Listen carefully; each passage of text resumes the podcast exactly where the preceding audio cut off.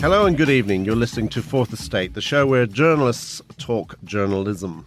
Coming to you from 2SER in Sydney on the Gadigal lands of the Eora Nation, right across Australia on the Community Radio Network and directly to your device across the globe via podcast. My name is Peter Fray, and my quietly awesome producer tonight is Anthony Dockrell. Coming up, on the weekend, the Liberal Party's federal council voted two to one to flog off the ABC. Senior Liberals, including the Prime Minister Malcolm Turnbull, have gone into damage control, saying privatisation of the national broadcaster will never happen. But is that a promise only as good as as long as Turnbull is in control? And have we reached that moment where the idea of selling off the ABC, like other national treasures before it, is actually in play?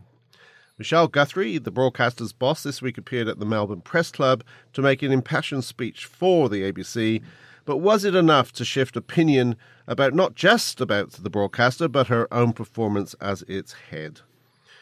To a much bigger picture, the latest global report into the state of digital news industry is out and it reveals that trust in news is still a concern, especially for news via social media, and, and that messaging apps are increasingly the place where consumers get their news.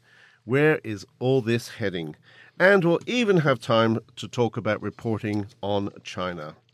Helping me to dissect this fractured media world we live in, in the studio, Damien Cave, the Australian bureau chief for the New York Times and a former correspondent in Mexico and Central America and the Caribbean. Hola, Damien. Hello.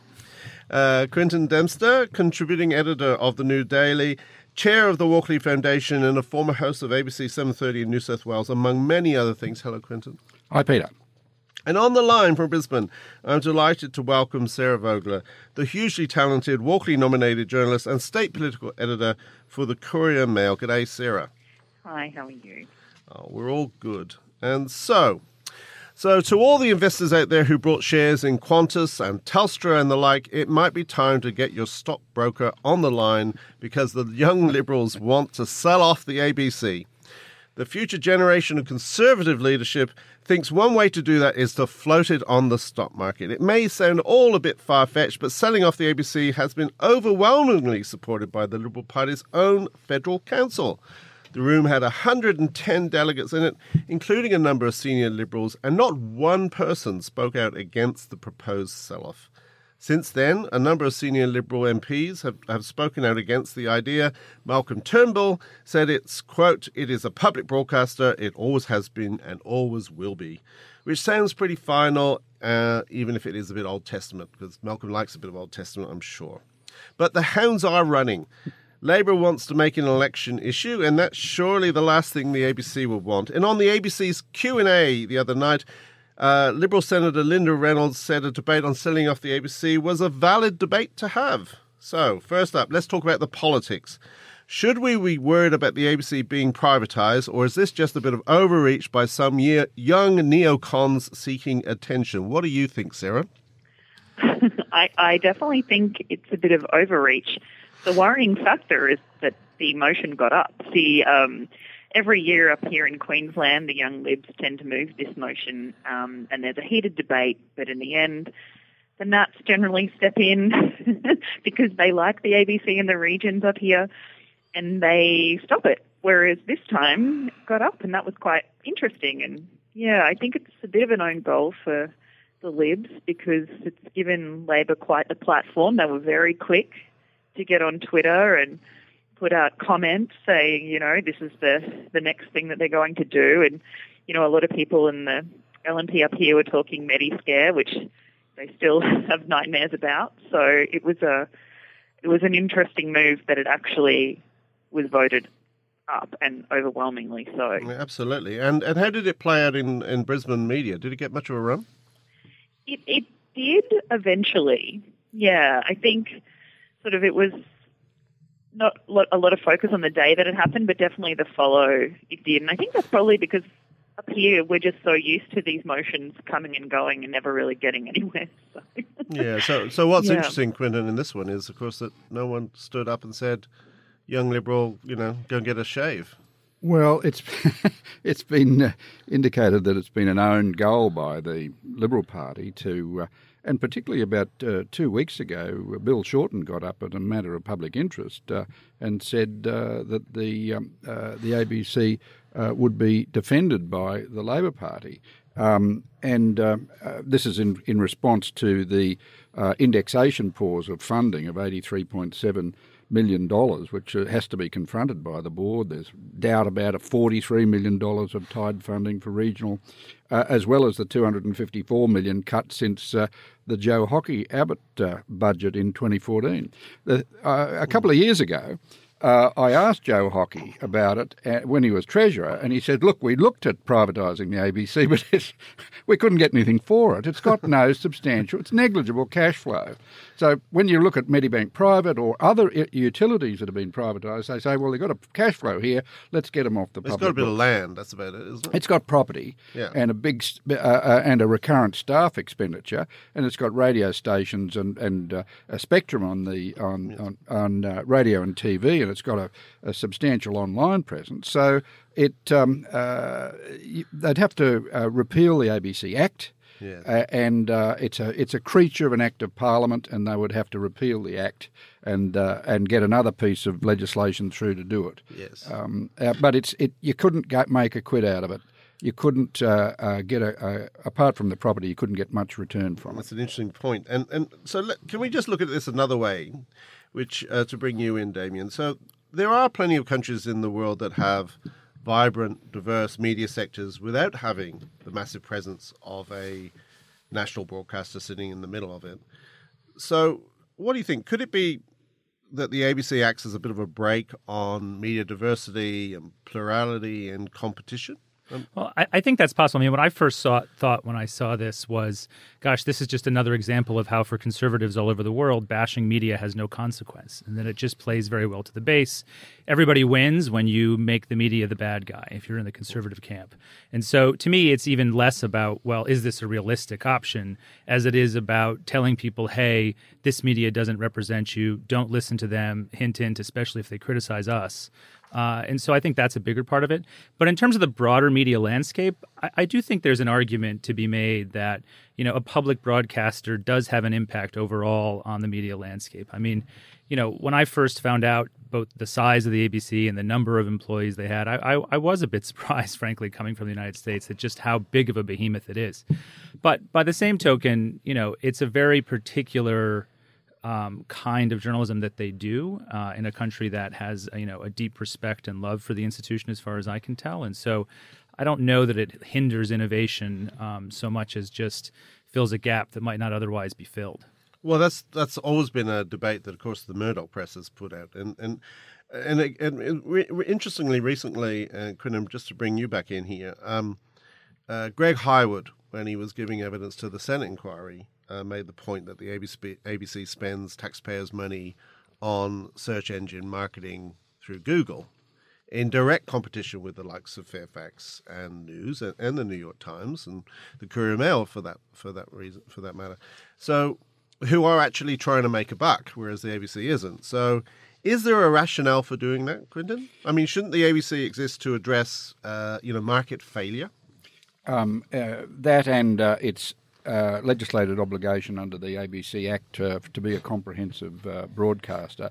I think the ABC spends about just over a million dollars on uh, ad uh, enhancements through uh, Google. Small amount of money. That's a small amount. Well, but against look, I, am now with the Walkley Foundation, which is dealing with the the fallout uh, of uh, content uh, creation and the redundancies and the and the cutback of localism in uh, domestic media in Australia. Desperately concerned about the future of Australian media, and I acknowledge the ABC's been too successful. It's right up the top in in uh, ABC online in in news um, uh, up there with News Corporation and Fairfax. I just wish politically for its own survival it wasn't so successful. It was down about uh, four or five, still to be a mainstream influence for cohesive reasons in the Australian uh, political context and the way we deal with each other on this vast continent of ours. Uh, but uh, the, it it uh, it uses that money, they say, to enhance it, to, to tell people about the content that it's got and it's justified and it's negligible. They're going to argue that, uh, Peter, before the competitive neutrality inquiry, which Yeah. is currently underway. So, but what do you think? I mean, you- is there? I, I guess you know, just to play this out. The last point on this point is is, and Sarah can join in too. You know, uh, let's imagine Australia without the ABC, and let's imagine that there would be a, a groundswell of new media organisations all trying to capture this market. I mean, would we be a better place for it, Quentin? Well, I think you should ask Sarah first. Well, I, Sarah, what do you think? That is a very tough question to answer. Well, I mean, I, you know, there's no one wrong answer here, is there? I mean, I look, the, you're the owner of your uh, newspaper and his uh, Our beloved Rupert. Yeah, uh, go on. and his father, in fact, uh, has for many many years said that essentially the ABC should be about market failure. It should fill in the gaps, in other words, and it should leave commercial radio, commercial TV, and now commercial online to make money. And and you know, there, there'll be a lot of people in this country, and obviously not all of them are young liberals, would kind of have some sympathy for that. But the question I think from as from us as journalists is if you took the ABC out the equation, would the would our audiences be better or worse served? I think that's the central question. Sarah. Well, that that that is the that is the question really, and I don't know if um, it would make much difference because you have to pay now. We have paywalls and the um, news limited papers because we. We, we need them to survive financially. Um, and so I think if people are searching for something and they don't want to pay, they'll just find another way to get their news for free. Um, and I think the ABC it just has such um, so much trust um, in the community, and so they when they look at that website, they're looking at something that they know um, and they trust, and they expect to get the news that they might not get on um, the Courier Mail's website, you know, or, or on news.com um, or the SMH. So I'm not necessarily sure that if, if the ABC walked away from online, it would make that much right, difference. well- Obviously, it will, but not. Yeah. Okay. I'm going to throw to Damien and Quentin just that.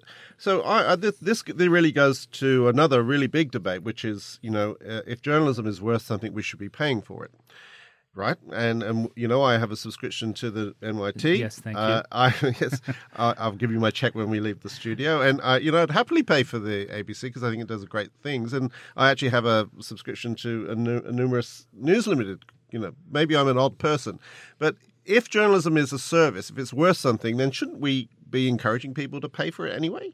Well, absolutely. I mean, but I, I also think this is a really interesting time to try and throw the ABC to a private market that's really having a hard time supporting journalism in all kinds of different ways. Well, that's true. Uh, and so, I mean, it's really hard for anyone to survive in this market. And so, to suddenly say, like, okay, great, this is the time to throw the public broadcaster out to the wolves is a pretty interesting decision, especially for a government that has no problem financing arts and culture to a great degree, spending money on Catholic schools, doing a whole bunch of other things. And so, it's interesting that the government has decided, well, we don't necessarily, at least these people who are proposing it, we don't necessarily want journalism to get any government money um, because, oh, wait, they might question us in what we do. All these other things are a mm, bit mm, safer. Mm. So, you know, I'm a skeptical journalist in this regard, and, and and I do think that while there are plenty of people who are paying for journalism, you know, our audience is growing in, in Australia and elsewhere.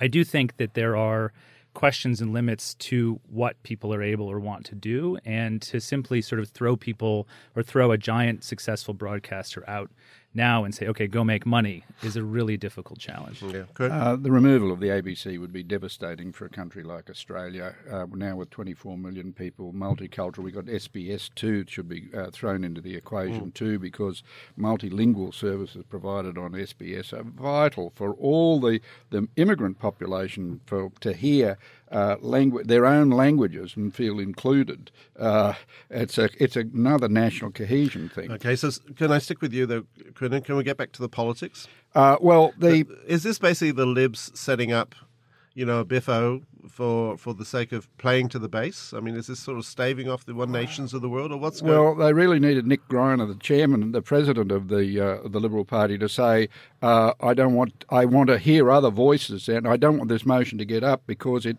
uh, in all expediency, you're handing a free kick." Uh, to the the the centre ground of uh, Australian politics, and you're they've galvanised. They have galvanised the support system for the ABC for the first time in in forever, I think. Uh, Anthony Green, the psephologist uh, from the ABC, will tell us the ABC is now the future of the ABC is now a major federal election issue. Whenever Malcolm calls mm. the election, mm. and it's going to be argued because no one will believe the reassurances given by Malcolm and uh, and Mitch Fifield, the the communications minister. The the key point here is that. Uh, uh, uh, the ABC does more than news and current affairs. It's always contentious on that. I just want to make this point. It does drama, it does documentary, it does arts, it does religion, it does science, it does education, it does all these other things. It has a bridge to audiences through radio, absolutely vital in regional uh, communities, uh, uh the disabled communities, everywhere. So if it was removed, uh, from its comprehensive coverage, as well as all its bridges to audience across mm. online radio and television, uh, it would be devastating for the cohesion of this polity, which is, uh, I think, uh, with all our faults, has been uh, been pretty good. Yeah, okay. With all our faults, I, I love that moment.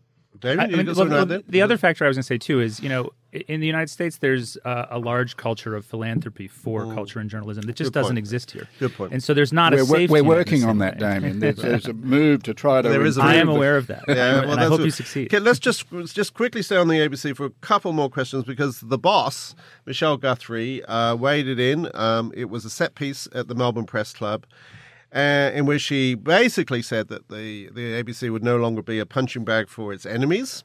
Uh, which was strong stuff and very much welcomed by many of our journalists who are feeling very punched up. Uh, and, and remembering also that uh, Guthrie is also the ABC's editor in chief. Um, so she talked about um, the fact that the ABC spends 92% of its budget on content and helps sustain in the broader economy about 6,000 jobs. She also denied that the broadcaster is a lefty loving. Uh, Sarah, what, I mean, I know I'm giving you all the great questions tonight. So, what do you think about Guthrie's speech? Do you think it worked uh, both internally and externally? Because, uh, you know, all fair to her, a lot of people say she's not as good as managing the politics as her predecessor, Mark Scott. What do you think? Yeah, I, I tend to agree that she has not been as good, um, and I think that she needed to be quite strong, and she was. Um, I was a little disappointed that she, with her sort of, I guess, her comment on, well, Leigh Sales has more followers than the Oz has readers. And I understand why she said it, but I was just like, no, no, don't do that. don't get down in the gutter. Because the Oz will get you. I was just like, ah. Um, but I, yeah, I think she needed to be strong, and, and she was. I mean, the ABC has been fighting back. You know, they have, um, interestingly, I think, two former Oz journos who do their sort of um, media responses to articles now. oh, one of them's just left, I think. Nick Leys has oh, just left. Nick, uh, yeah, nah, yeah. there you go. Yeah. But um, so they, they have been fighting back a little bit, but yeah, yeah. I think she's been missing in action. We'll, we'll go on to one of the couple of things she said in a minute, but uh, Quinn, one of the things that is often said about her is that you know she she has made these sort of speeches before and they're you know they're well well received and well you know well researched and what have you but there's no follow through it drops in the pond the ripples go out and then meanwhile the next day the libs and and its friends in the media pile in. So do you what do, how do you assess her as if you like a tactician um, she hasn't been a very good communicator. I must, everybody wants Michelle Guthrie to be a success. There are a lot of ABC people said to, said to me, knowing I'm an ABC or public broadcasting advocate, uh, oh, she's a Murdoch plant. I, I, I, thought about that for two seconds. She's not a Murdoch plant. She worked for Rupert or uh, or James Murdoch um, uh, many years ago. She was hired, I think, because of her Google experience uh, for the make the ABC survive the digital uh, revolution. And uh, and uh, uh, but she's she's had to improve her communication skills, and uh, she had a few bad performances at the Senate estimates, which uh, haven't gone down very well. So she's having to work very hard to re-establish her credibility. As I said, everybody wanted Michelle Guthrie to be a success as managing director of the ABC. We still do, and um, but is she? Uh, uh, it's a work in progress, I think. A work the, in progress. Is the okay. fair answer to that.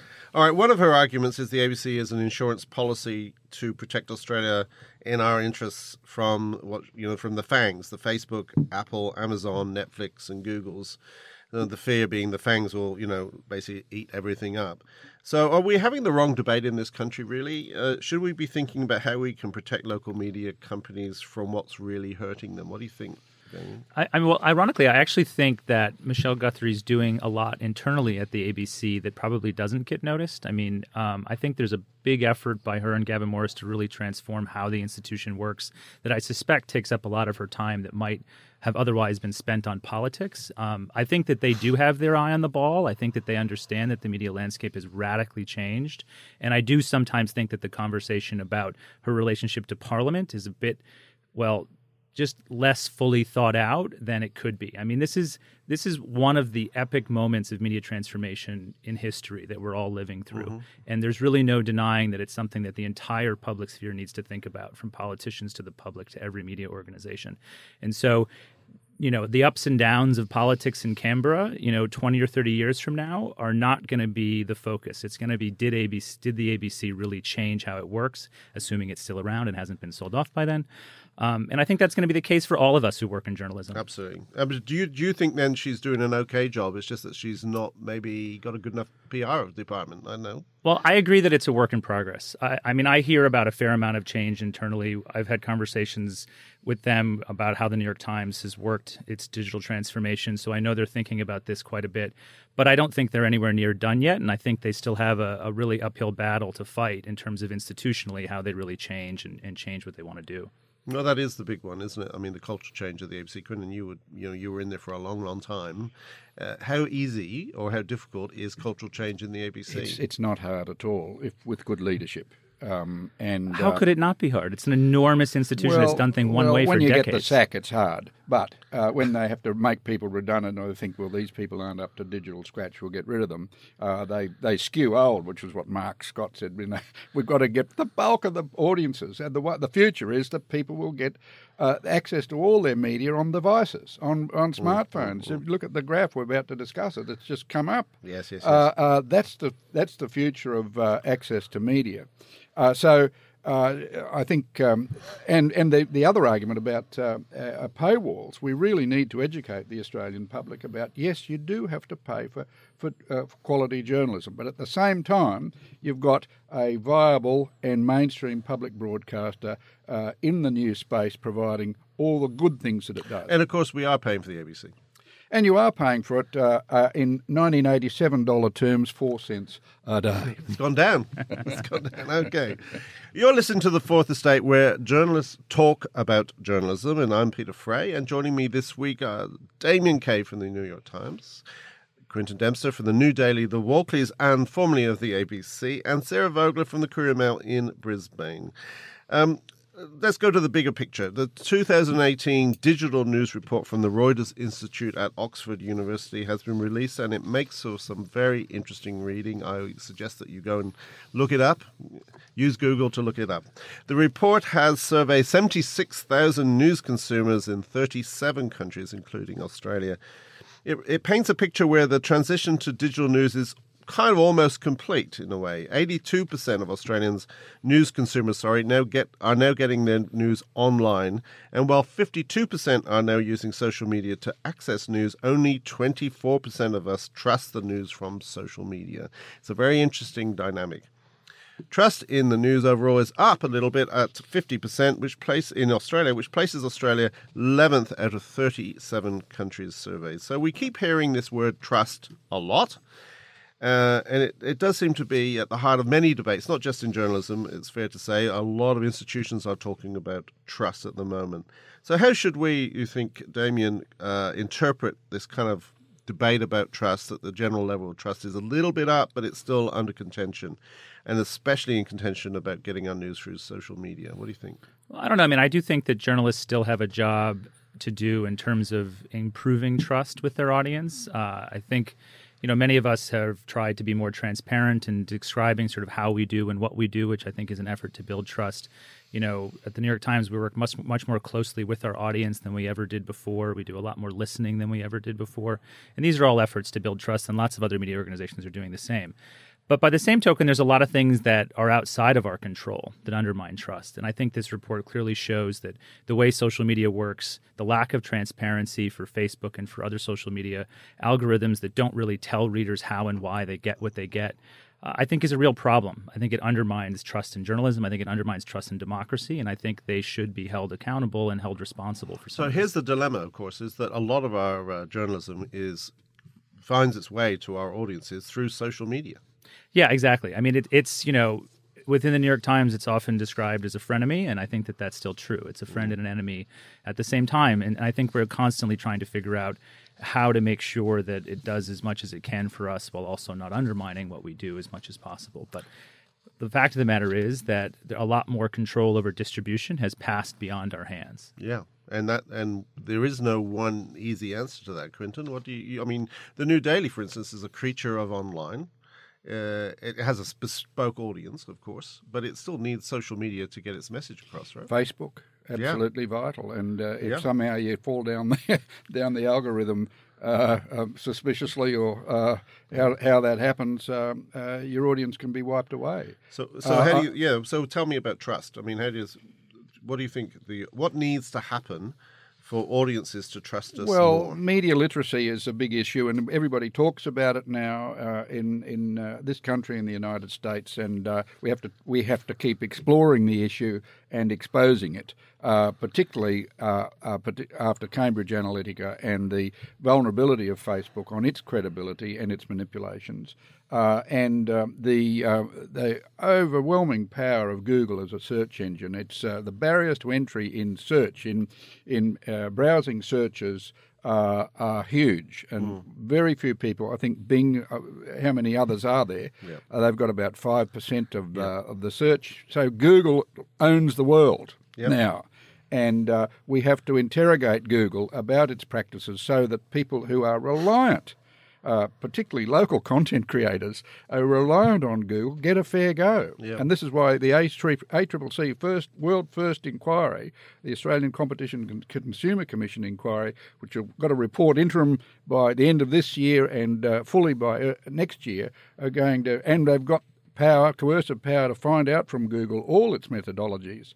Uh, that will be so important to informing all of us about uh, uh, any uh, malign manipulations or distortions of market power. Absolutely. Well, talking about uh, let's let's let's, let's Sarah. I'm going to I'm going to offer you a nice question now because one of the cheery things out of that uh, digital news report was that uh, that people are increasingly willing to pay for news online. So subscriptions for online news now sitting at about twenty percent, up about seven, and still not a massive number, but it, that places Australia about number five of the 37 countries um, surveyed.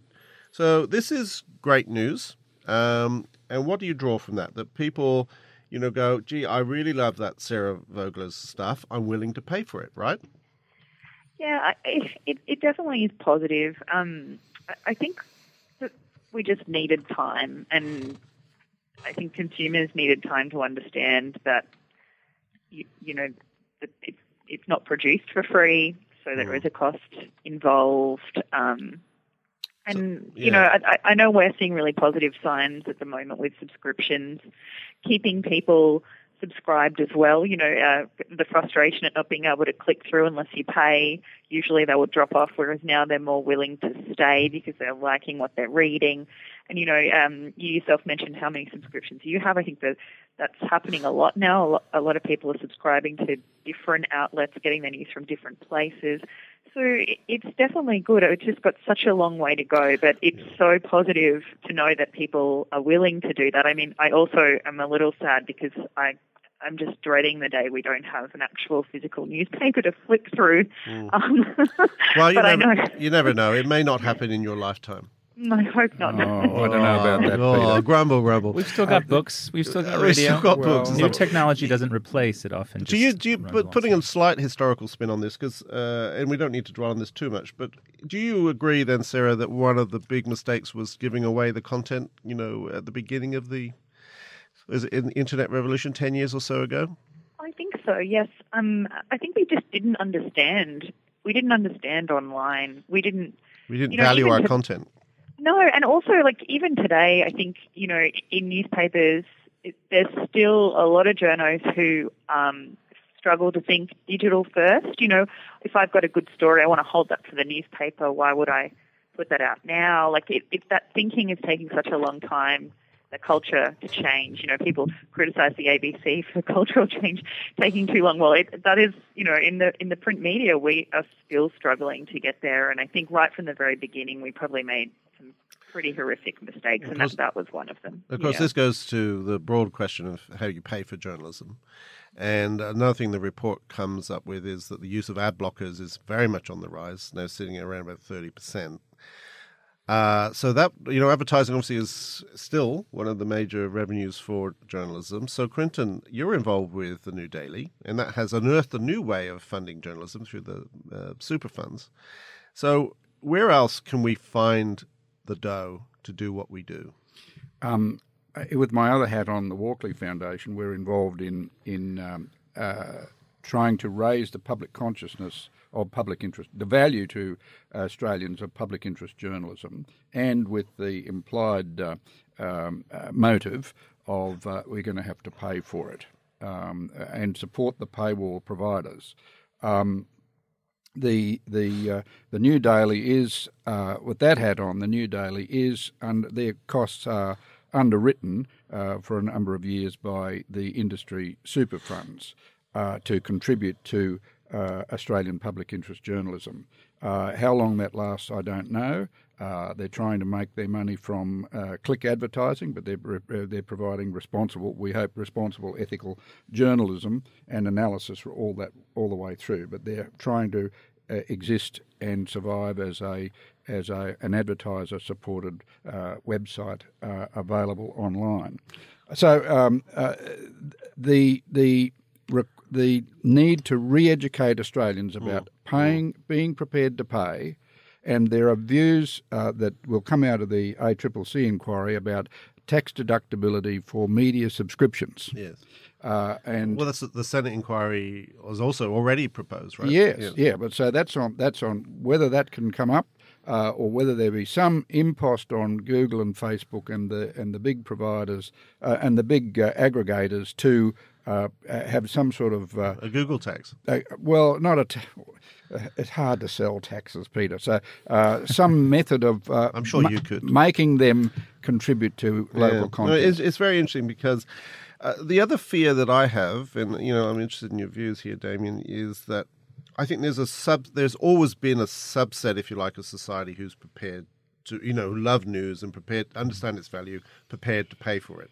The real central question is how many of those people exist, and we still really don't know the answer to that. well, the New York Times is. yeah, the- the well, way- no, they've gone nuts, but they have Trump. You've got the Trump bump, right?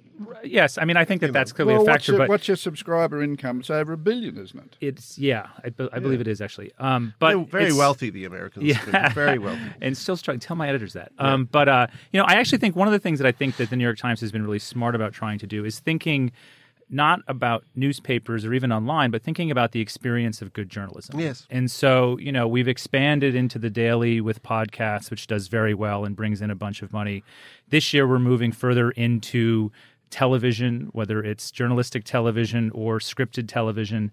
You know, I think that the New York Times has become even more agnostic about not just the platform, but about um, you know how we show what we do, and I think that's to the benefit. content. You know, and I think it is. It's about storytelling. I mean, at the end of the day, it's about doing great work, Mm. and then you expand yourself beyond that audience of news junkies to people who just care about the world and are interested and curious and want to Mm. understand better. But Damien, we're talking about a, a, a loyal subscriber base, which gives you viability, aren't we? It does. It and does. you'll still flog some ads on the side, but it will never re- uh, replicate the huge income from advertising that was once available. but but similar to advertising, there are ups and downs with this, right? You know, uh, you were talking about retention. You know, we don't know how long the Trump bump, if there to what extent that is what it is, will last. Is this a sustainable, ongoing? Is this the size of our audience forever? I reckon you'll make it. I reckon you'll make it to the midterms. yeah, I suspect so too. But but the, the- you know, it is a legitimate question. I mean, the other thing that I think is really interesting that's happening across media is that as you become a subscriber model,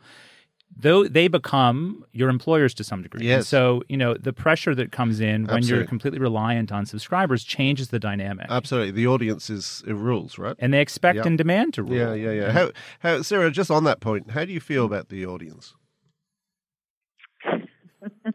I Be know it's- careful with this one. Yeah, be careful with this. But I mean, seriously, I mean, uh, w- We, love our audience. We we spent so much time not really having to care about audiences. I'm not saying we didn't, but we didn't have to. Is my point. And then uh, you know, and Damien's making a very good point here that you know if if they're subscribers, they actually have a relationship with you which is different. They're like the relationship between, say, a doctor and his or her client. You know, it's a different type of relationship. They expect value for money. They expect you to be responsive, uh, and they expect to be listened to more than more above everything else. And they may not fully understand what we do either. And they wouldn't have a clue what we do. Yeah. That's it. Well, I think, um, I mean, you know, as a political reporter, um, not everything I write is uh, sexy, so it's not always going to get the most clicks. so sometimes like, it can be a bit frustrating, but I think it, it's also quite a luxury to actually know what people are interested in and um, to know what hmm what drives people to not just to click but also to subscribe. Um, and you know, uh, politics is doing not so badly on our website now, so that's good.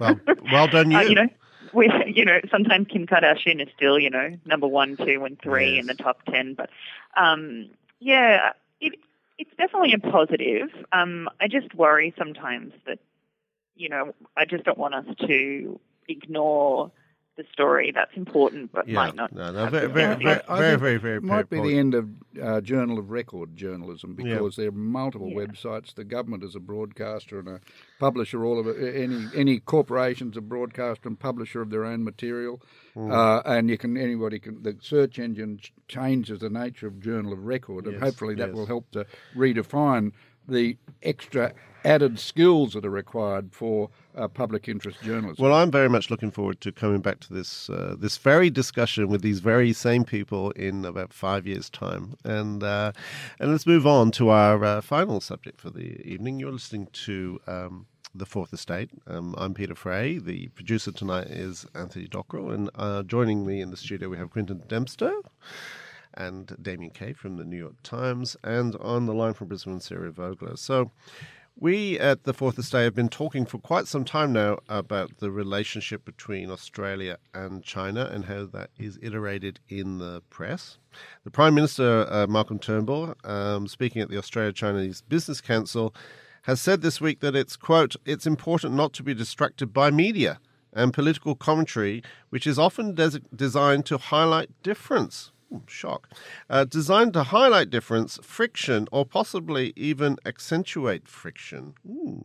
All this comes on the back of a group of Australian journalists being refused visas to China for a fact finding mission and a whole heap of other debates. So, the Prime Minister, does he have a point that Australian media has been talking down the sort of, or talking up the, the friction in the Chinese Australian relationship? What do you think, Sarah?